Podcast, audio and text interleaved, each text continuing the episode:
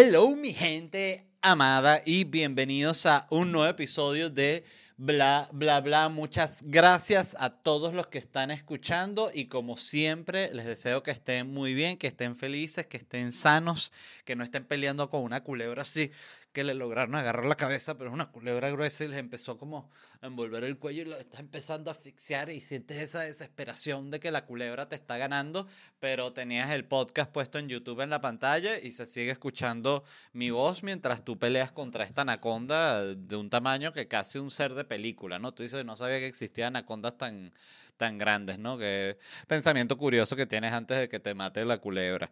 Pero espero que si están en esa situación, traten de apuñalearla con algo. Ustedes han visto películas.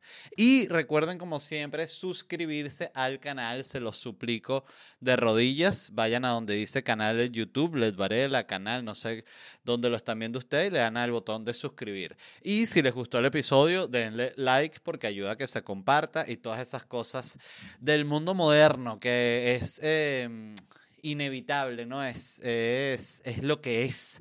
Miren, muchas cosas de las cuales hablarles hoy. Eh, conseguí unas noticias muy interesantes, pero antes quería decir que el sábado fui a ver a Nacho Redondo con su show Huevo del el Huevo del Dragón, Huevo del Dragón. Me encantó, gran show. Además me encantó verlo a Nacho. Este, nosotros en, cuando vivíamos en el mismo país, en Venezuela, éramos muy amigos, muy cercanos y me encantó ver su show. Y me encanta, bueno, yo tenía añales sin ver a Nacho haciendo stand-up y me encanta que cada vez que viene alguno de mis amigos a presentarse aquí en Miami y voy a verlos, me fascina que siempre son mejores que la última vez que los vi.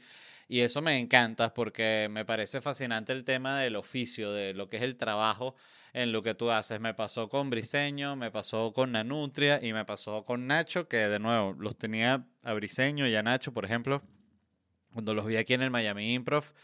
Eh, tenía años sin verlos y me encantó el show. Así que súper recomendado Huevo de Dragón. Vayan a verlo si pasa por su ciudad. Y nada, besos y abrazos a Nacho. Y también a Leo, que pasó por mi casa. Eh, no tiene un show individual que pueda recomendar más que su podcast de Escuela de Nada. Pero también un abrazo a Leo que estuvo contando ahí en Escuela de Nada de la PEA que se metió aquí parado. Eh, porque además Leo es una persona de estas que no se sientan durante toda la reunión, cosa que me dio como mucha nostalgia porque yo era así igualito, yo era esa persona que llegaba a la reunión y agarraba una cerveza o me servía un ron y siempre estaba hablando parado, nunca me sentaba, porque sentía que si me sentaba me ahuevoneaba. Y ahorita, bueno, tengo ya casi 40 años y las rodillas como una persona de casi 40 años que es hechas polvo.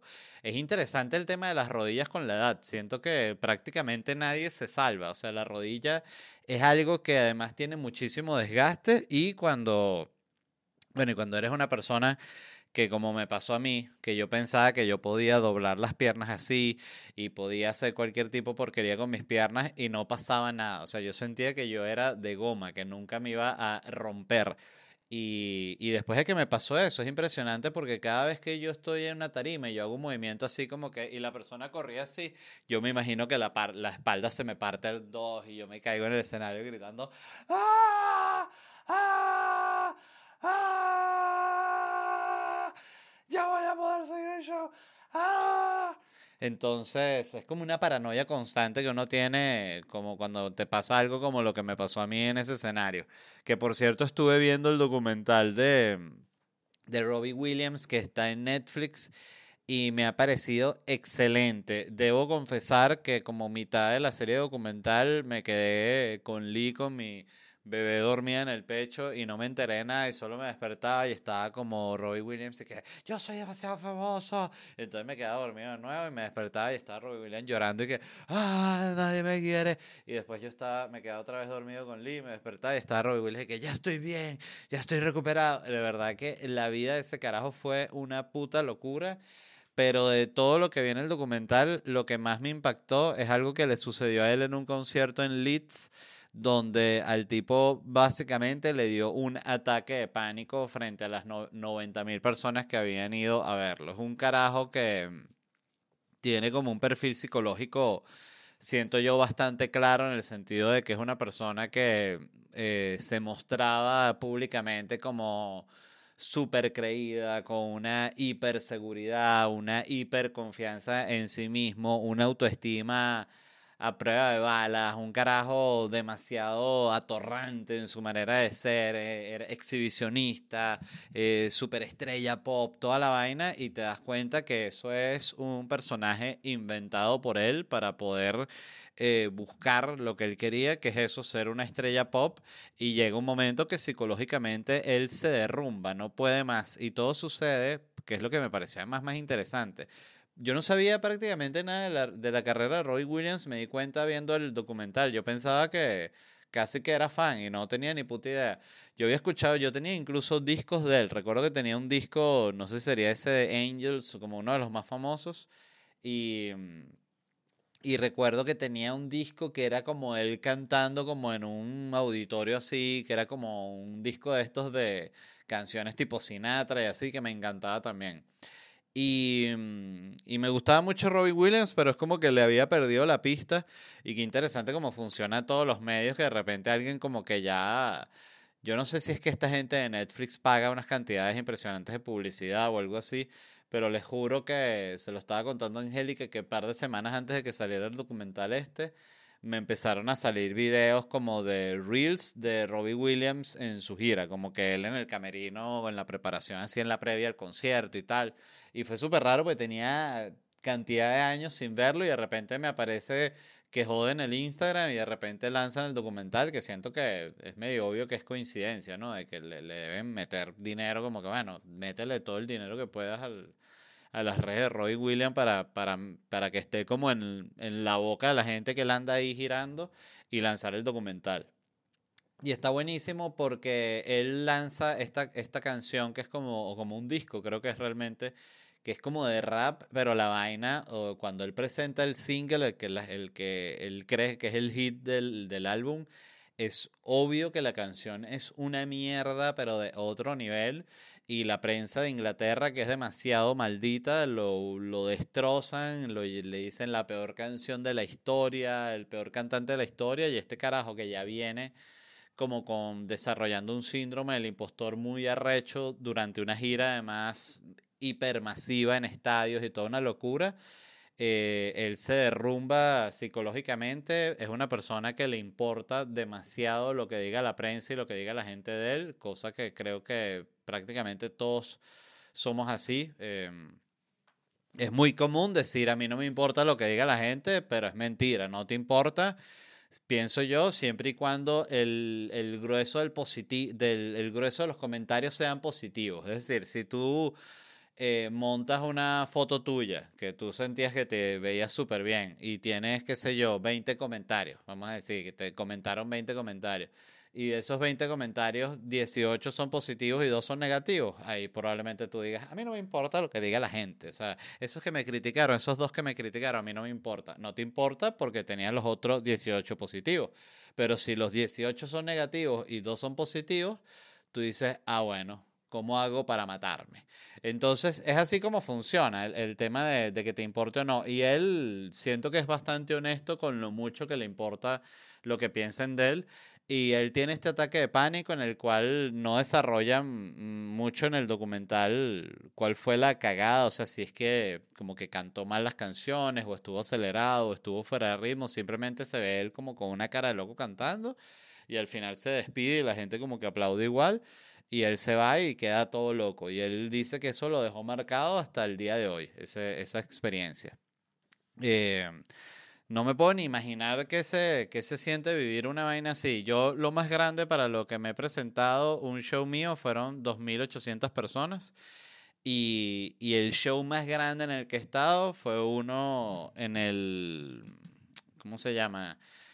En el... Coño, se me olvidó la vaina el nombre este del, lugar este gigante en Valencia. Que es como el Polideportivo Valencia, Estadio. Eh, estadio Carabobo.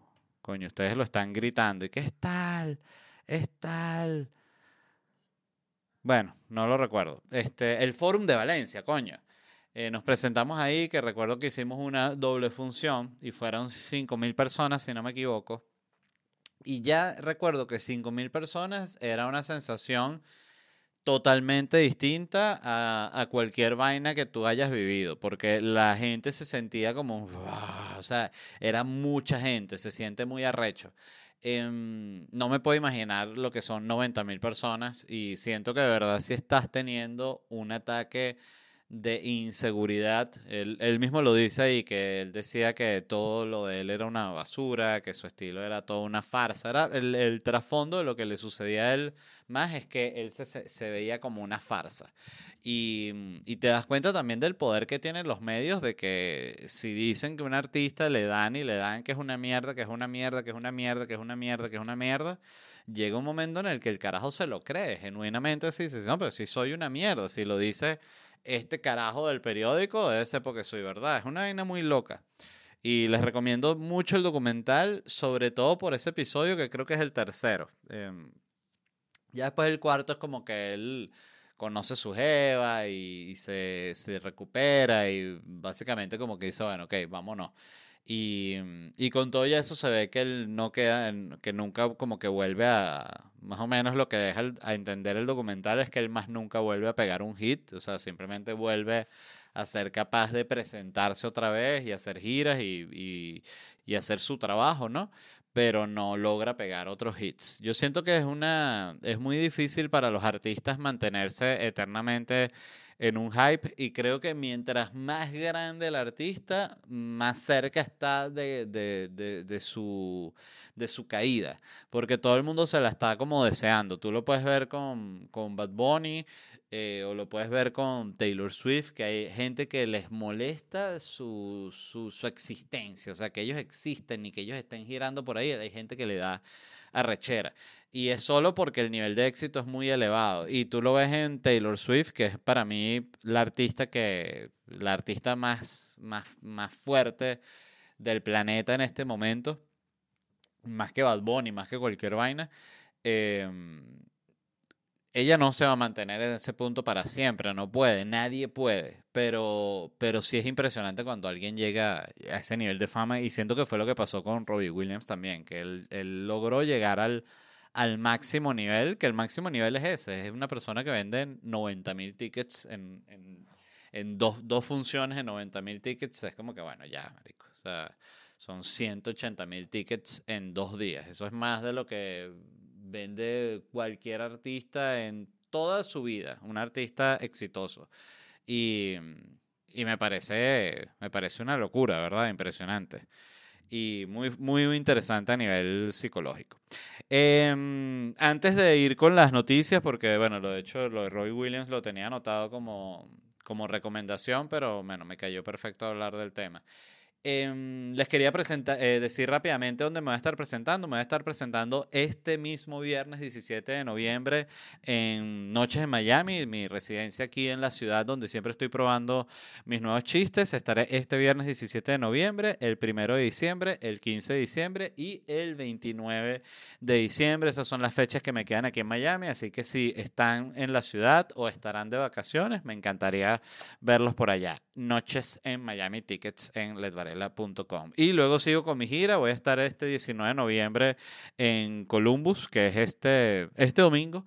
Em, muévanse porque quedan, está ya en la última etapa de los tickets, así que si tienen gente allá también avísenle que voy o gente que esté cerca en, en Dayton o en alguna ciudad que esté cerca de Columbus, voy a estar por allá.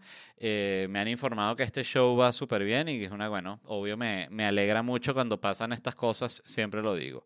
Eh, estaré en Phoenix el 6 de diciembre y en Orlando el 10 de diciembre. Y el año que viene estaré con mi gira de Latinoamérica que pasaré por Santo Domingo, Guayaquil, Quito, Panamá, Montevideo, Buenos Aires, La Plata, Concepción, Santiago, Lima, Cali, Bogotá, Bucaramanga, Cúcuta, Medellín, Cartagena y Barranquilla. Estén muy pendientes, quería hacer este aviso súper importante en Black Friday, en Thanksgiving en Día de Acción de Gracias porque vamos a estar publicando un código de descuento para toda mi gira que va a durar unos días es una oferta limitada.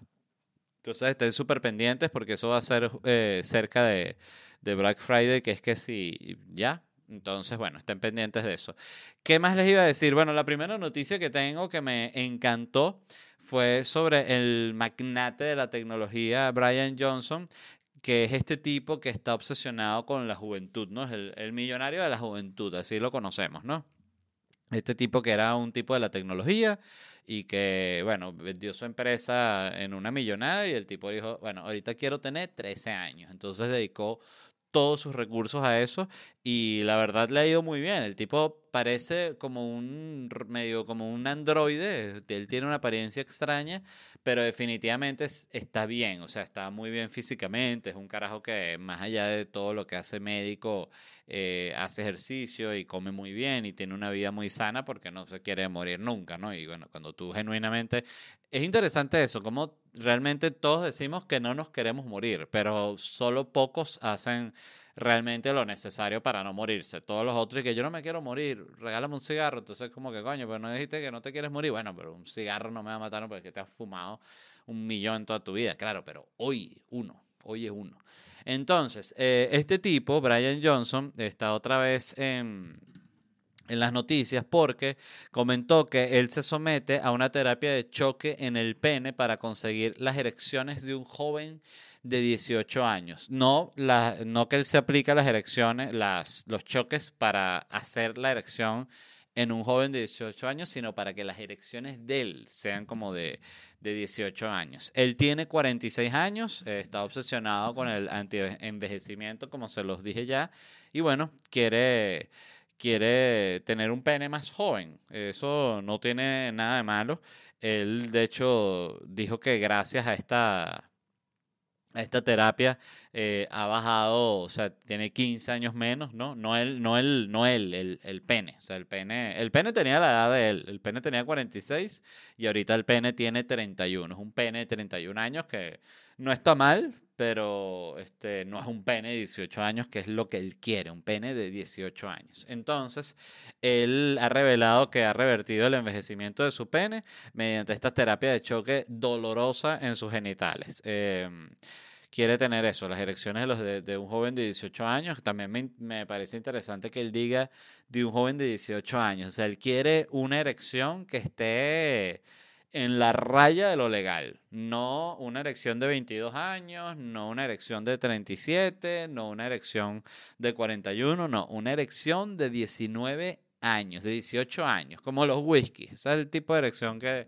que él quiere. Este, algo que me parece también interesante es darse cuenta que ya el medio se está quitando la careta, que es como que, bueno, no es solo de que no me quiero morir nunca, también es porque quiero las erecciones de 18 años, ¿no? Que yo siento que Está bien desear una erección de 18 años, pero al mismo tiempo me parece como una. Una. Una búsqueda tan. Sí, tan superficial, ¿no? Es como siempre que leo noticias de él, me, me da como tristeza que, que él se va a morir igual. Se va a morir, y estoy seguro que se va a morir eh, más joven que todo el mundo. Le va a dar que si un infarto, una cosa así, porque así es la vida. Y, y hay como una especie de de mierda divina muy loca, que siempre, siempre que hay una persona así que es la que yo no me voy a morir nunca, yo nunca me tomo una cerveza y ¡pam! se lo lleva un camión. O sea, pasa algo que no lo vas a lograr. Todo el, nuestro, el destino de todos es no morirnos. Pero bueno, para los que se están preguntando, que lo, que lo que quieren saber, ¿cómo logro tener una erección de 18 años? Todos esos que están escuchando el podcast y tienen un pene así flaquito y pequeño y muerto. Que tú dices, bueno, no, lo mejor es cortarlo. No, ese pene se puede salvar con terapia de choques como lo está haciendo el señor Brian Johnson. Pero escuchen bien, em, si usted quiere tener un pene, por ejemplo, usted tiene 63 años, pero usted quiere que su pene tenga 32 años. Bueno, las terapias de choque es una rutina que él hace tres veces por semana con el objetivo de mantener erecciones de 3.5 horas cada noche. O sea, cada vez que él hace las terapias estas, este tipo está con el huevo parado durante 3.5 horas. Eso es una parte importante del día con el huevo parado. Eso es una película entera de Tarantino con el huevo parado, es ver Dune entera con el huevo parado, es ver la última de Avengers que duró mil horas con el huevo parado, o sea, es un rato largo con, con el machete parado, para no decir de nuevo huevo parado, ya lo volví a hacer.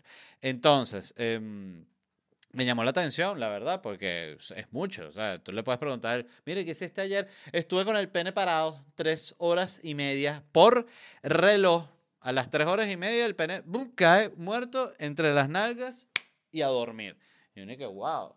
Y, pero, ¿y las aplicaciones, Johnson? ¿Estás trabajando en algo de eso? No, estoy puro con lo del pene porque ya llevo el pene en 31 años y si me fajo, para Navidad puedo tener el pene de 29 años. Y todo el mundo dice, mierda, este carajo está más loco que el coño.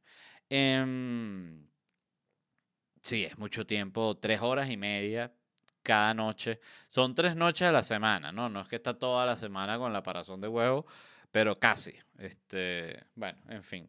¿Cómo es esta terapia de choque? Porque hay muchos que se estarán preguntando si puedo tener las erecciones de un joven de 18 años, eh, ¿qué tengo que hacer? Hago lo que sea. Cosa que también es interesante si está escuchando un joven de 18 años y, y, dirá, ¿qué tiene mi erección de especial? Bueno, que a medida que pasa el tiempo, las erecciones son como una mierda. Y ya después de ciertos años para allá, no hay ningún tipo de erección, según tengo entendido. Por eso existe el Viagra. Aunque también hay como unos mitos urbanos de que hay viejos que se les para el huevo de cualquier forma, que es como una cosa así que, que bueno, que de esos que va y cuando mandan a un cura, ¿no? A confirmar, esto es un milagro, este señor, este señor de 97 años con el huevo parado, entonces van a ver y dicen, no, no, no fue José Gregorio, fue que se tomó un Viagra escondido. Entonces, coño, el Vaticano perdió esos pasajes con los que mandaron a ese cura para allá a revisar ese milagro. ¿Cómo es la terapia de choque? Dice, este tratamiento implica sentarse en una silla mientras un técnico utiliza una varita que emite ondas acústicas para choquear el pene, o sea, es ondas de audio, creando micro lesiones que promueven la regeneración del tejido. Entonces, bueno, eh, algo que está bien saber es que hay alguien que trabaja dándole los choques en el pene a este multimillonario, que muchos estarán lo peor, cuando uno está sin trabajo, uno dice, ¿cuánto están pagando por dar los choques de pene? Porque yo me doy choques en mi pene y nadie me paga nada. Puedo agarrar el pene de ese millonario y plan, plan, plan, plan, plan, le doy todos los choques toda la noche. Entonces, bueno, me imagino que es un trabajo que será bien pagado, ¿no? Porque además tienes la responsabilidad del pene, que no es cualquier cosa. ¿Qué más? Eh, aunque sea uno de esos trabajos que, que, cuando uno está llegando de inmigrante, que haces un año, dos años para, coño, para medio coger mínimo, pagar la renta y después lo cuentas echando vaina y que, coño, mi amor, ¿te acuerdas cuando, cuando llegamos que estábamos con lo de la terapia, los choques de pene? Coño, sí, ese olor a pene todo el día. No, claro, porque eso es lo que no dicen. Trabajar con pene es como trabajar una pescadería, eso se impregna uno. Y hay gente que está ahorita comiendo, escuchando este comentario y dicen, bueno, ¿qué hago? ¿Me muero? No, no pasa nada. Solo imagínense el pene de 18 años de este tipo de 46, que de nuevo no ha llegado ahí todavía. Eh, ¿Qué más? ¿Qué más? Bueno, es un buen trabajo. Eh, solo tienes que decirle en la noche, señor Johnson, ya está preparada su silla de choques en el pene. ¡Ay, qué genial! Me caería muy bien, justamente ayer que descansó el pene, hoy un día para sesión prolongada. ¿Tienes problema en que le demos hasta las 2 de la mañana unas 5 horas de choques en el pene? Wow, eh, señor Johnson, lo que pasa es que mm, no hay problema, pero mm, preferiría que sean las 3 horas y media, no por mí. Yo, como usted sabe, yo estoy a perfecta disposición de su pene, sino por su pene, lo podemos poner en peligro. Usted sabe que todo en exceso es malo, es verdad, es verdad, pero es que, ay, quiero mi pene de 18 años, dice Brian Johnson. Qué vaina, ¿no? Em, más cómo lo, siempre digo yo, cómo lo, lo, revisan. O sea, no hay, me imagino que fotos antes y después, ¿no? Como que, ¿cómo muestra las fotos de inicio de año cómo está en mi pene? Ponen las fotos y está el pene, pero, pero seco, un pene seco, totalmente seco. ¿Qué más? Em, bueno, dice que esta terapia de choques es utilizada comúnmente en rodillas, articulaciones u hombros. Y Johnson optó por esta terapia. A parecer, escuchen esto, me pareció lo más genial. A pesar de no parecer difusión, de padecer disfunción eréctil, o sea, con la intención de rejuvenecer su pene y aumentar la duración de sus erecciones nocturnas. Este era un tipo que tenía un pene totalmente funcional, pero él quiere tener un super pene súper, súper pene. Entonces, me imagino que también antes de llegar a estos procedimientos intentaron otro, ¿no? Que no fuese esta terapia de choque. O sea, como que, bueno, ¿y qué pasa si meto el pene así en el aro este, la resonancia magnética, le, le hará como las ondas, le lo hará crecer o algo?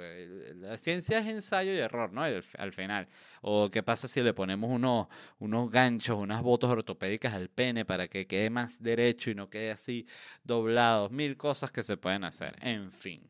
Em, él dijo que dos meses después del inicio de esta terapia ya reportó una mejora subjetiva como si su pene se hubiese rejuvenecido 15 años. Ah, bueno, eso ya se los mencioné. También dijo que admite que el proceso es doloroso y que requiere un manejo activo del dolor con una intensidad que aumenta especialmente en la punta del pene debido a la mayor sensibilidad. Pues claro, los choques los tienes que dar en el tronco pero no vas a darlo solo en el tronco y la cabeza del pene vieja arrugada. No, tienes que darlo en la cabeza también. Y en las bolas, me imagino, porque de nuevo, no vas a tener el pene todo joven con unas bolas viejas chorreadas. Entonces, entonces si vamos a hacer las cosas, las hacemos bien. No, si yo todos los penes, yo los he dejado como nuevos. A mí no me estés criticando, Franklin. Em, ¿Qué más? Este...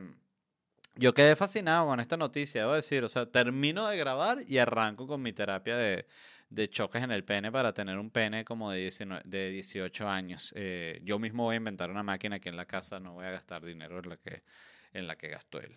Pero ya hablamos bastante de, de penes jóvenes, hablamos de penes viejos. Eh, no hablamos, por ejemplo, de penes clase media en el, en el capítulo de que hay muchos en el mundo. En Europa hay mucho pene clase media al igual que en otros continentes mucho pene pobre y en general poco pene rico, ¿no? Porque el porcentaje siempre de los ricos es el mínimo y el de los billonarios hay muy pocos penes billonarios. Porque, claro, si tú buscas el número de personas que son billonarias, es exactamente el número de penes billonarios. Es una cosa bastante obvia, evidentemente, me imagino que uno que otro billonario no tendrá pene. Y para sacar cuántas bolas billonarias, ese número lo multiplicas por dos y listo. Muy sencillo. ¿Qué les iba a contar? Algo que me pareció curioso fue que cancelaron a Saturday Night Live por un chiste que hicieron. Bueno, yo creo que no habían cancelado a Saturday como desde los 90. O sea, primero porque el humor de Saturday Night Live es una vaina que no es que sea eh, bobo ni, ni siquiera familiar, pero siempre es un humor que está muy dentro de las líneas como de lo permitido y, y, no sé, siento que no suelen forzarla nunca. No es ni siquiera el estilo de Saturday Night Live. Nadie, siento que nadie se espera así como un chiste de humor negro de Saturday Night Live. No es el estilo de ellos. Es simplemente, ellos son sí, más para todo público. Eh, ellos hicieron un chiste sobre Hamas. Eh, dice que Saturday Night Live publicó un chiste de Hamas en un sketch donde Timothy Chalamet dice que tiene una banda llamada Hamas, seguido por un miembro de We Don't, Why Don't Destroy, que es uno de estos grupos de comedia que creo que trabaja en Saturday ahorita, que dice que no va a compartir una banda con ese nombre. Entonces dice, amigo, yo no voy a compartir una canción de Hamas en Instagram. Me parece un excelente chiste porque no habla de, de, la matanza de Hamas, no habla de la matanza de Israel, no habla de nada de eso, solo habla de que es absurdo que tú tengas una banda con el nombre de Hamas. Eso es, eh, así. Entonces la gente se rechó muchísimo y los cancelaron de verdad, verdad. Demasiada gente molesta con Saturday Night Live. Unos comentarios como, la mayoría de las celebridades ni siquiera se molestan en decir nada sobre la situación actual, pero luego continúan y hacen bromas de muy mal gusto sobre personas asesinadas. Estados Unidos en su mejor momento, como siempre. Mientras está sentado en nuestras mansiones y, y hacen bromas, los niños son bombardeados siempre la gente que cancela tiene esta medio este tono como de si ellos no lo hubiesen hecho la guerra habría terminado o sea si Timothy Chalamet no hubiese dicho el chiste sobre jamás, eh, ya la guerra hubiese terminado justo ese, esa noche que iba a salir ese programa. Y algo interesante también que, que, que vi, porque todo esto lo vi en, eh, bueno, no, lo vi en una, en una noticia que habían cancelado en Saturday y ahí busqué en, en Twitter como cuáles eran la gente que estaba recha y todos eran comentarios de este tipo, eh, pero algo que me llamó la atención es que muchos eran gente joven, que me impresiona mucho cómo los tiempos pasan y uno pensaría que como que las generaciones más, más actuales no, no van a ser tan sensibles con ese tipo de cosas y todo lo contrario. Yo siento que de hecho hay mucha gente joven que su actitud al ofenderse es como igual a la de una vieja. O sea, se ofende exactamente por lo mismo, con el mismo tono de, ay, ¿cómo es posible? Que me parece como una actitud tan idiota además frente a la vida, como que arrechate por una vaina que dijeron en en Saturday, pero, pero es raro, es raro cómo funciona la cancelación porque nadie sabe realmente qué es lo que va a hacer que te cancelen. Yo como comediante que soy y, yo siento que los comediantes en general es un tipo de, de persona, de artista del entretenimiento que lo cancelan mucho. Pues fíjate que hasta comediantes que no son así de humor negro, ni nada por el estilo. De repente dicen algo que cae pesado y la gente le echa igual su cancelada. Pero, pero siento que ahorita es como que no están bien claras las reglas sobre qué es lo que es cancelable o no. O sea, yo pensaba que, por ejemplo, era cancelable que tú hicieras un chiste directamente sobre los muertos de la matanza que hizo jamás en el concierto. Entonces, si hace un chiste sobre eso, eres, cancelable. Pero en este caso es un chiste que está dejando a malas jamás, como yo lo veo. O sea, cuando el carajo dice, yo no voy a compartir una canción de jamás en Instagram, es como que es absurdo ese nombre porque jamás es una vaina mala. Entonces, pero la gente no lo, no lo entiende. Y, y siento también que hay gente que simplemente no ve la vaina y y opina, fíjense, y gente que simplemente está mal de la cabeza, ¿no? Porque fíjense, les quería leer aquí, eh, yo puse un, compartí una entrevista que hizo, fue realmente como un encuentro que organizó Adidas. Eh, para, de promoción, obvio, entre Zidane y Messi. Y es una conversación, lo pueden buscar, pongan Adidas, Zidane, y Messi en YouTube y les va a salir. Y es una entrevista como de media hora en la cual ellos se, se, se, jalan bola mutuamente, ¿no? Y yo puse justamente, lo compartí así, para mí me fascinó la entrevista. Soy fan de Messi, soy fan a muerte de Zidane, ¿no? Y puse, qué sabroso ver a Zidane y Messi jalándose bola mutuamente por media hora. Lo amé. Entonces todos los comentarios, sí, buenísima, no sé qué tal, qué pin, qué pum. Y uno de los comentarios, que fue lo que me volvió loco, era que, ya les voy a decir, tu, tu antimesismo ya raya en lo idiota. Pero de nuevo, ¿dónde digo yo nada en contra de Messi? O sea, estoy diciendo, primero algo que estoy, diciendo algo que es real, que es que se jalan bola por media hora. Si tú ves el video, básicamente el 80% del video es ellos jalándose bola. Es Zidane diciéndole, y tú eres un gran jugador, me gustó mucho tu, cómo tú, tú haces todo. Como hablan ese español y Messi, sí, tú también eres y ya te veíamos de allá, yo que te veía y ya estaba con todo lo más grande. Entonces ellos hablan, ¿no? Y mm, me encantó, súper, súper recomendada. Véanla, es una exquisitez. Y de nuevo, para el que es fanático de Messi, y como es mi caso, fanático de Messi, fanático de Zidane, es simplemente un placer verlos hablar. Yo me doy cuenta que cuando habla, por ejemplo, que Zidane habla que su jugador favorito es Enzo Francescoli, eh, yo ya lo sabía, ya lo había leído, eh, ese era su jugador favorito, el que fue su imagen, que también me hizo pensar que impresionante el ser el jugador que inspiró a Zidane. No es como, no es como que llegue Pepe y te diga, hey, yo quería ser un mamagüeo así como tú. No, no, es Zidane. O sea, que Zidane diga, yo vi a este jugador, Enzo Francescoli, y yo quería jugar así porque me gustaba su estilo de juego, es elegante. Y tú ves cómo juega Zidane y Zidane era elegante, era como la definición de él. No era un carajo, siento yo, hacer unos piques rapidísimos, sino era lo bien que que movía el balón. O sea, es una cosa absurda.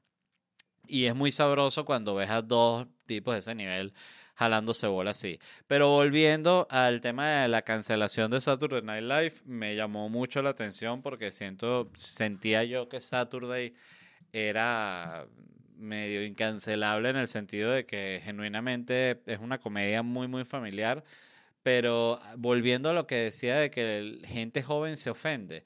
El otro día yo estaba pensando, cuando tú de repente ves una señora vestida así como una señora, eh, como una viejita, que sí, con un vestidito así, con florecitas, un vestidito así, como si fuese una nona italiana. Imagínense como el uniforme de nona italiana. Y tú de repente ves una señora de 65, 70 años vestida como una nona italiana, pero cuando tú analizas su edad, tú te das cuenta que eso fue una persona que era joven en los años 70, 60, o sea, era joven en la época de la liberación sexual y el rock y las drogas y la creación de las computadoras. Lo que quiero decir es que ya estéticamente ni siquiera tiene sentido que exista la viejita clásica con vestidito de nona el vestidito de nona sigue existiendo porque en lo que una persona llega a esa edad es como que ¡pup! le nace el vestido de nona. Es una cosa impresionante. Es como las señoras mayores que tú ves que mayores que ves que todas en determinado momento también ¡pup! el pelito corto así. Entonces es como que mm, es una cosa temporal y se pensaba que era temporal, que era como que así son las viejas de esta época y no, es como que así son las viejas toda la historia. No sé si, si, si, se entendió absolutamente nada de lo que dije, pero bueno, yo intenté llegar a un punto. Em, yo siento también que lo del cancelamiento es como que se pone de moda como por, por olas. O sea, tú ves que de repente hay una época que están cancelando a todo el mundo y la gente está como de a toque y todo es un peo y de repente ves que eso como que se calma. O sea, como que de repente todo así, incluso hay como una onda Siento yo, de hecho, que en la comedia ahorita, eh, a los comediantes, a los que les está yendo mejor, son en general comediantes que, que dicen cosas oscuras y que dicen las famosas vainas que no se deberían decir. No ves, eh, si hay comediantes familiares que son súper exitosos, pero tú ves, por ejemplo, un Chapel o un Louis C.K. o ves, no sé, de los nuevos, Tío Von o cualquiera de John Mulaney y son todos carajos que tienen chistes duros y súper oscuros y son de nuevo lo más grande, ¿no? Como dice Gastón Marota, por cierto, recomendadísimo, lo he seguido viendo Gastón Marota, eh, youtuber uruguayo, pueden buscarlo, está ahorita viajando por España, excelente. Eh, entonces, pero volviendo al, tema central y ya para cerrar, siento yo que no hay como una regla así para que tú sepas que te van a cancelar. O sea, para que tú estés 100% seguro de que te van a cancelar, tú tienes que burlarte que si de un autista gay cristiano, o sea, una vaina que ya se arrecha todo el mundo, se arrecha la gente de los autistas, se arrechan los cristianos y se arrecha la comunidad LGBT, entonces ya, o sea, si tú tienes un chiste de stand-up sobre, de nuevo, un autista gay cristiano, estás listo, listo, listo, listo, listo no te van a ver más. O sí te van a ver, pero vas a llevar mucho palo en esos comentarios porque, bueno, es como una combinación demasiado poderosa. Em, ¿Qué era lo otro, lo otro de los que les quería hablar? Ah, esto que la anoté porque dije, coño, yo necesito contarle a la gente del podcast en qué pierdo yo mi tiempo. Porque mi rutina, yo los días que tengo podcast, es que agarro la computadora y me meto en Google News y ahí empiezo a leer noticias. Estos últimos programas he estado eh, usando un poquito eh, eh, el bot este que les digo que creé ChatGPT, que por ejemplo hoy no me funciona muy bien. Hoy no saqué ninguna noticia del, del, bot. Él me mandó varias, pero no me gustó. Entonces corriges como los filtros, mira, eh, que busque más de tal y menos de tal, que cuando presente el resumen sea así. Pero de nuevo, es bien... Eh, está todavía muy rudimentario, es la pura verdad. Yo siempre que anuncio una cosa de esta, cuando anunciaron que tenía el bot ese, yo dije, nada, este va a ser mi asistente. Y el primer día que lo usé, la verdad me funcionó súper bien. Pero ya esta vez no, ya esta vez fue medio una mierda. Entonces, vi esta noticia y se los quería comentar porque es el tipo de noticia que yo me pongo a leer y cuando me doy cuenta llego, llevo 20 minutos leyendo la vaina y viendo unas fotos estúpidas y no he buscado las noticias que tengo que buscar para el podcast, algo que sea interesante. Entonces, por ejemplo, hoy vi este, que la creme de la creme de Hollywood estuvo en la fiesta de 49 años de Leonardo DiCaprio. O sea, yo dije como que, o sea, yo no sé cómo voy a seguir mi vida si yo no le doy clic a esta noticia. Yo necesito saber ya quién estaba en la fiesta de cumpleaños 49 de Leonardo DiCaprio. Y me hace sentir mal conmigo mismo porque me hace, me da rabia. O sea, yo veo la noticia y le voy a dar clic y a veces antes de darle, darle clic digo, pero tú eres mejor que esto. O sea, tú no tienes que estar leyendo quién coño estuvo en la fiesta de Leonardo DiCaprio, qué dijo Kim Kardashian, que cuando se peleó que se agarró a coñazos con la hermana, qué fue lo que pasó de verdad. Coño, pero soy común, o sea, que quieren que les diga? Le tengo que dar clic y me muero si no sé, qué es lo peor. No es que le quiero dar clic, es que lo necesito, necesito saber quién estaba en la fiesta de cumpleaños y me gustaría yo haber estado en la fiesta de cumpleaños drogado y borracho, borracho cantando Leonardo, Leo DiCaprio, Leo DiCaprio, Leo DiCaprio y me sacan a coñazo, no, Leo, Leo hermano no me hagas esta vaina. ¿Quién es ese loco? Dice el carajo así en español. Eh, pero bueno, para los que están preocupados y me dicen, baja, pero ¿quién estaba ahí? Se los leo porque lo copié. Estaba Salma Hayek, Snoop Dogg, Zoe Kravitz, Channing Tatum, Beyoncé, Jay-Z, Rita Ora, Taika Waikiki, Kim Kardashian, Zoe Saldana, Toby Maguire y Kate, Kate Beckinsale quien lució un mini vestido brillante adornado con una joya gigante y cinturón con anillo de diamantes al estilo Titanic. Ay, las celebridades y sus cosas, de verdad.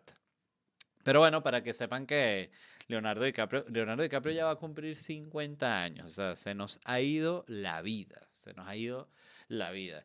Yo recuerdo demasiado cuando salió la película Romeo y Julieta y que yo tenía bueno, exacto, si Leonardo DiCaprio tiene 49, Leonardo DiCaprio tiene 11 años más que yo. Entonces Leonardo DiCaprio era un chamito, yo era un preadolescente, sería cuando salió, déjeme buscar exactamente qué edad tenía yo cuando salió Romeo y Julieta, la película. En el 96, yo tenía 12 años cuando salió esa película. Y yo recuerdo que mm, mierda, poder como que sentir por primera vez esa como super celebridad que era Leonardo DiCaprio con Romeo y Julieta y con Titanic y era como muy arrecho, o sea, eh, sí, me atrevería a decir que la primera vez que vi a alguien así que me pareció que era como una super, super, super celebridad fue Leonardo DiCaprio en, en Romeo y Julieta, película que por cierto no he visto nunca en mi vida. Vi el trailer y me pareció fantástica y recuerdo que le sacaron como mil notas de prensa a la vaina y después la película no la vi nunca. Esa es de Baz Luhrmann, ¿no? Si no me equivoco. Sí. Em, ¿Qué más eh, recomendaciones para cerrar el episodio? Les tenía anotadas la de Robbie Williams, ya se las dije, el documental de Robbie Williams está en Netflix, excelente. Lo otro que vi es la película de David Fincher, The Killer, que también la estrenaron en Netflix. Me pareció una joya. Yo les jalo muchísima bola a David Fincher, es uno de mis directores favoritos, me parece un monstruo y me parece que tiene, coño, un estilo ya demasiado de él, que tú ves una película de él y sabes que es una película de él. O sea, todo lo que él hace tiene como su marca muy arrecha. Y me pareció fantástica la película, me encantó Fassbender en el personaje del asesino.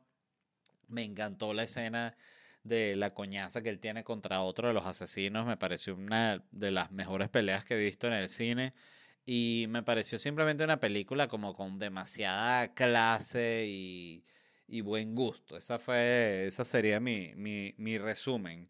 Yo me encantó, me encantó tanto que la vi y el día siguiente la puse de nuevo así como mientras desayunaba para ver escenitas que me habían gustado la adelantaba hasta las escenas y la veía. Me gustó mucho, mucho. The Killer de David Fincher. Y de nuevo, al que no haya visto películas de David Fincher, tiene que ir ya a verlas porque ese tipo es el... No sé si será el mejor director de, de esa generación, pero porque para ver, David Fincher, ¿qué edad tiene? Quiero compararlo con, con Tarantino. David Fincher tiene 61 años y Quentin Tarantino tiene 60. Sí, es contemporáneo. Yo diría que. Yo diría que Tarantino y él son, son los mejores directores de esta generación, evidentemente, y, Nolan, ¿no? Quien más es buenísimo de los que están. No es que hay muchos muy buenos ahorita. Directores buenos hay demasiados. Y lo último que les quería recomendar, porque me gustó muchísimo, es el canal de, creo que ya seguramente les he hablado de él, se llama Bolt and Bankrupt, eh, Calvo y en bancarrota. Él es un youtuber viajero británico. Eh, yo diría que es mi youtuber viajero favorito porque tiene un estilo muy, muy atípico, tiene mucha personalidad va a puros lugares, pero espantosos. El carajo nunca lo vas a ver que si en París, nunca lo vas a ver en New York, nunca lo vas a ver en, en Cancún o en, no sé, en Hawái. No, el tipo va eh, mucho. Yo descubrí su canal porque él estaba en ese momento recorriendo como pueblos que eran ex pueblos soviéticos así de la Rusia, pero adentro, adentro, y también en cantidad de esos países que están ahí como que eran también soviéticos, tipo Kirguistán y toda esa vaina. Y el tipo va a puros lugares que de verdad son muy pobres y que no hay un coño. Y es un tipo que su, su como filosofía del canal de YouTube que él tiene es que él viaja barato. O sea, cuando de verdad el canal se llama Calvo y en bancarrota, y es, es lo que es, calvo y en bancarrota, porque tú ves que el tipo, además algo que me encanta, es que él va sin plan, no es como que este tipo de youtuber más, como los youtubers mexicanos, que son muy buenos también, pero son como la versión super pop del, del youtuber viajero, que es ya vamos a llegar a Corea del Sur, nos quedamos y se quedan en un hotel arrechísimo, entonces muestran la habitación y es arrechísimo, y, viajan en primera clase y es arrechísimo. Esto es lo opuesto por completo. O sea, este tipo llega y él dice, ¿cómo voy para allá? ¿Cuál es el autobús más barato? Este. Y ahí viaja en ese autobús. Bueno, que ahorita hay que agarrar esta chalana, este ferry, vuelto mierda, está en Bangladesh y hay que agarrar este ferry que lleva para allá. Él, pues él dice, quiero ir para allá, ¿qué hay allá?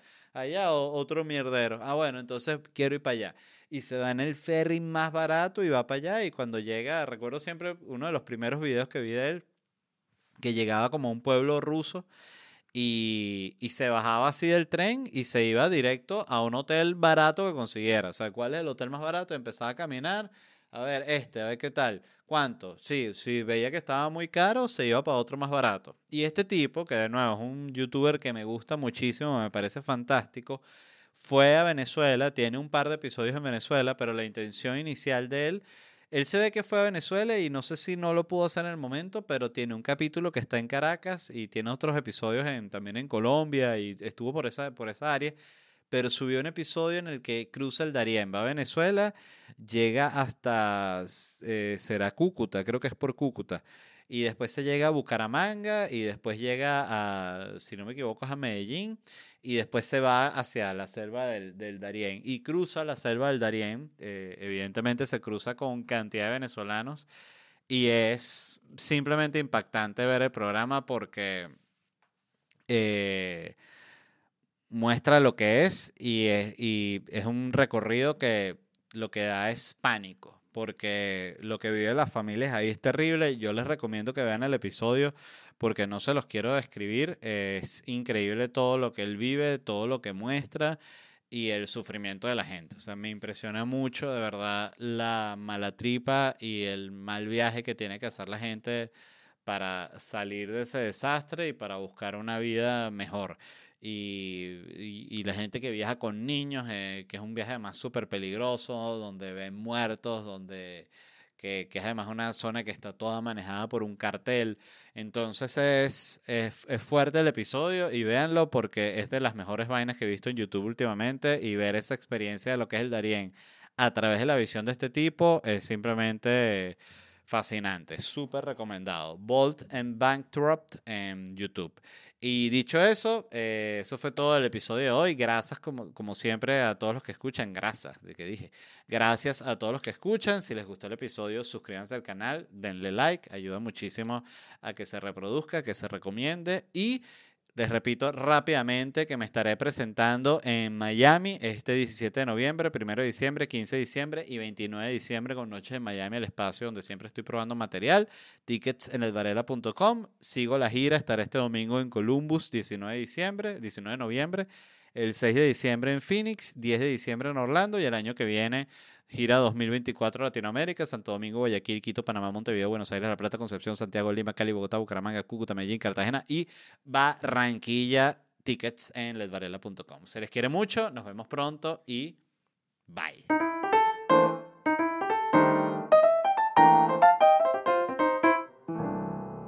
You know how to book flights and hotels. All you're missing is a tool to plan the travel experiences you'll have once you arrive. That's why you need Viator. Book guided tours, excursions, and more in one place. There are over 300,000 travel experiences to choose from, so you can find something for everyone. And Viator offers free cancellation and 24 7 customer support for worry free travel. Download the Viator app now and use code Viator10 for 10% off your first booking in the app. Find travel experiences for you. Do more with Viator.